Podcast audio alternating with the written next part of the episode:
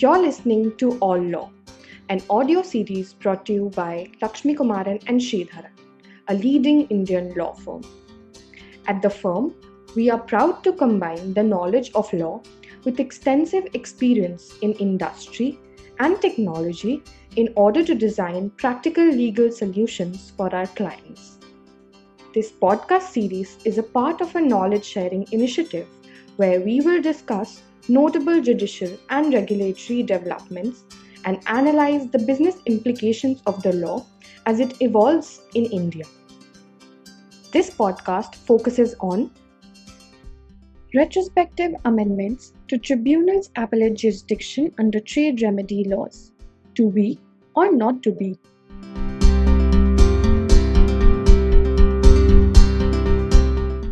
The imposition of trade remedial measures in India is a two-step process.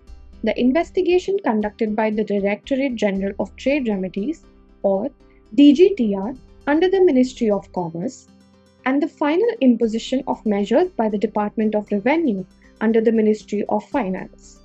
This division of powers is clearly laid out in the Customs Tariff Act, read with the rules issued thereunder. The appeal provision for any trade remedial measure is contained in Section nine C of the Customs Tariff Act.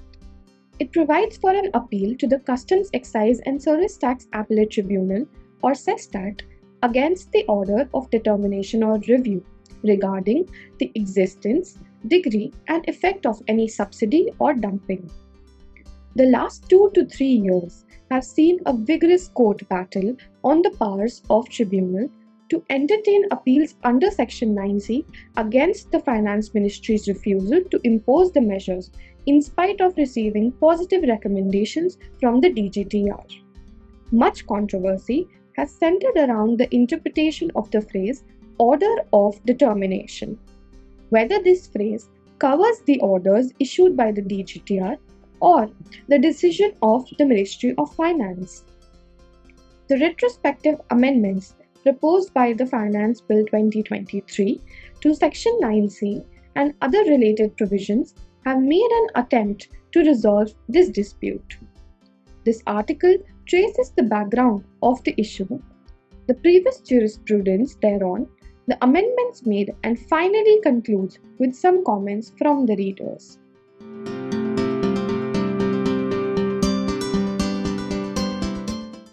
Background. Under the law, D G T R is tasked with the responsibility to investigate and, if necessary, recommend the imposition of measures such as the anti-dumping duties, if it reaches a positive determination regarding the existence of conditions for imposition of measures. It issues an order in the form of a final finding, which is a recommendation to the Ministry of Finance to impose the measure. The law provides final decision-making power to the ministry, who may then decide to impose or not to impose the measure. History shows that between nineteen ninety-five and twenty twenty, Finance Ministry has mostly accepted the recommendations of D G T R, barring a few instances such as Penicillin G and newsprint cases, wherein the ministry decided not to impose the measure despite a positive finding from the D G T R. The two contrary decisions of ministry were arguably on the grounds of larger public interest, considering the nature of commodities involved and its impact on people at large. However, this position changed drastically between twenty twenty and twenty twenty-two. During this period, the ministry has not only rejected numerous positive findings of the D G T R, but also rescinded several existing trade remedy measures on commodities such as steel, in several sectors, ranging from rubber chemicals to pharma and textile, among others. The ministry either did not issue any notification imposing the duty within the prescribed timeline of three months, or simply issued an interdepartmental communication to the D G T R in the form of an office memorandum stating that ministry has decided not to accept the recommendations of the D G T R. Aggrieved by such decision, the domestic industry has appealed the Finance Ministry's decision in several cases before the SESTAT.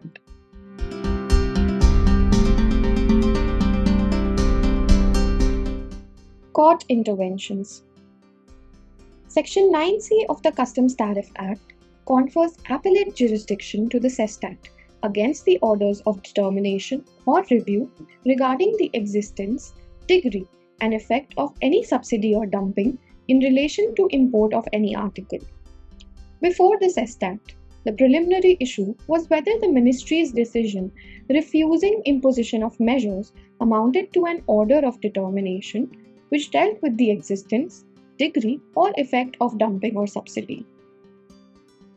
In some cases, the domestic industry challenged the office memorandum, while in other cases, it was claimed that silence of Finance Ministry amounted to a decision refusing to impose the measure. In both cases, the decisions of the Ministry were challenged under Section nine C of the Customs Tariff Act. Relying on the Honorable Supreme Court's decision in Saurashtra Chemicals, the Sestat, in a series of decisions, including in the cases of Jubilant Ingrevia and Apcotex, interpreted the phrase order of determination as the final determination of the central government or the Ministry of Finance, against which an appeal shall lie to the Sestat under Section nine C of the Customs Tariff Act. In Saurashtra Chemicals, the Supreme Court held that the D G T R's order are only recommendatory and hence an appeal shall lie against the final determination of the central government. The tribunal in Jubilant Ingrevia went on to hold that the Ministry exercises a quasi-judicial function while making its decision to impose or not to impose the measures, repelling the contention that the Ministry's powers are legislative in nature. Hence, the office memorandum was set aside with a direction to the Finance Ministry to issue a reasoned order. What is noticeable is that the Ministry has not issued any reasoned orders till date, despite a series of tribunal orders following Jubilant Ingrevia and Apcotex. A writ against the tribunal's decision in Jubilant Ingrevia is also currently pending before the Honorable Delhi High Court.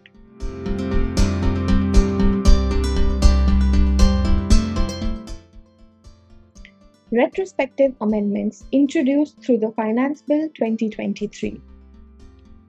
While the above litigation ensues, the Parliament under the Finance Bill twenty twenty-three has sought to make retrospective amendments to Section nine C and other relevant provisions of the Customs Tariff Act.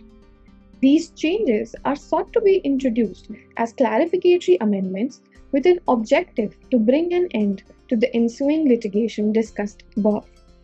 The amendments are: the first amendment is to the trade remedial provisions concerning safeguards, countervailing and anti-dumping duties under Section eight B, nine and nine A.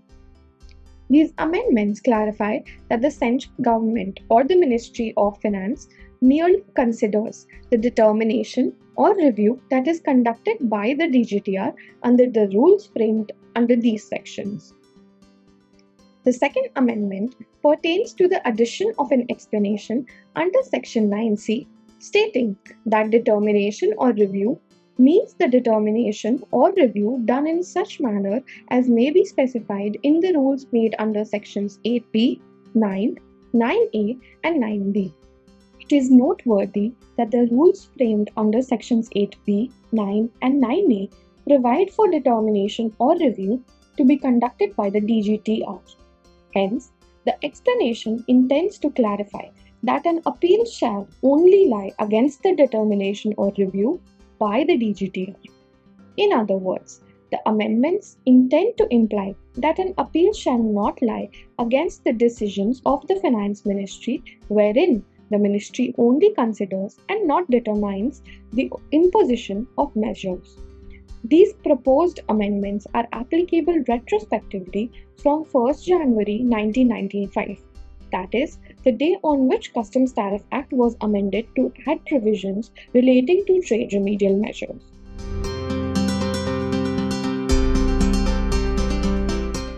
Conclusion. The amendments seek to clarify legislative intent, that the tribunal never had the jurisdiction to entertain the appeals against the Finance Ministry's decisions. What the amendments could also mean is that in case the tribunal had such an appellate jurisdiction, Subject to the outcome of the Delhi High Court's decision in Jubilant Ingrevia, the Parliament has retrospectively taken away the appellate powers of the tribunal to entertain such appeals. If the amendments have their intended effect, the domestic industry in India will not have a statutory appeal remedy against the ministry's decisions not to impose the measures despite going through the full rigors of the investigation process before the D G T R. However, it is possible that such decisions can still be questioned before the constitutional courts under Article two twenty-six of the Constitution of India. It will have to be seen whether such a remedy is effective given the discretion of courts to entertain such petitions, time taken to pursue the matter, and the appreciation of nuanced facts related to trade remedial measures. The amendments leave some questions unanswered.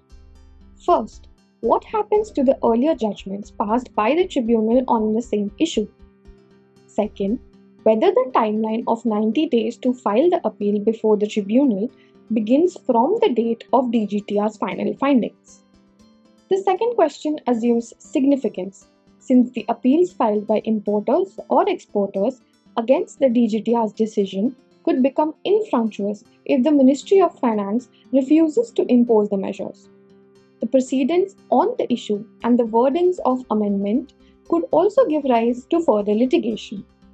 It is possible for the domestic industry to still argue, based on the Supreme Court's ruling in Saurashtra Chemicals, that the D G T R's decisions are only recommendatory, and hence an appeal shall still lie against the final decision of Ministry of Finance. Only time will tell as to how these issues are resolved in courts.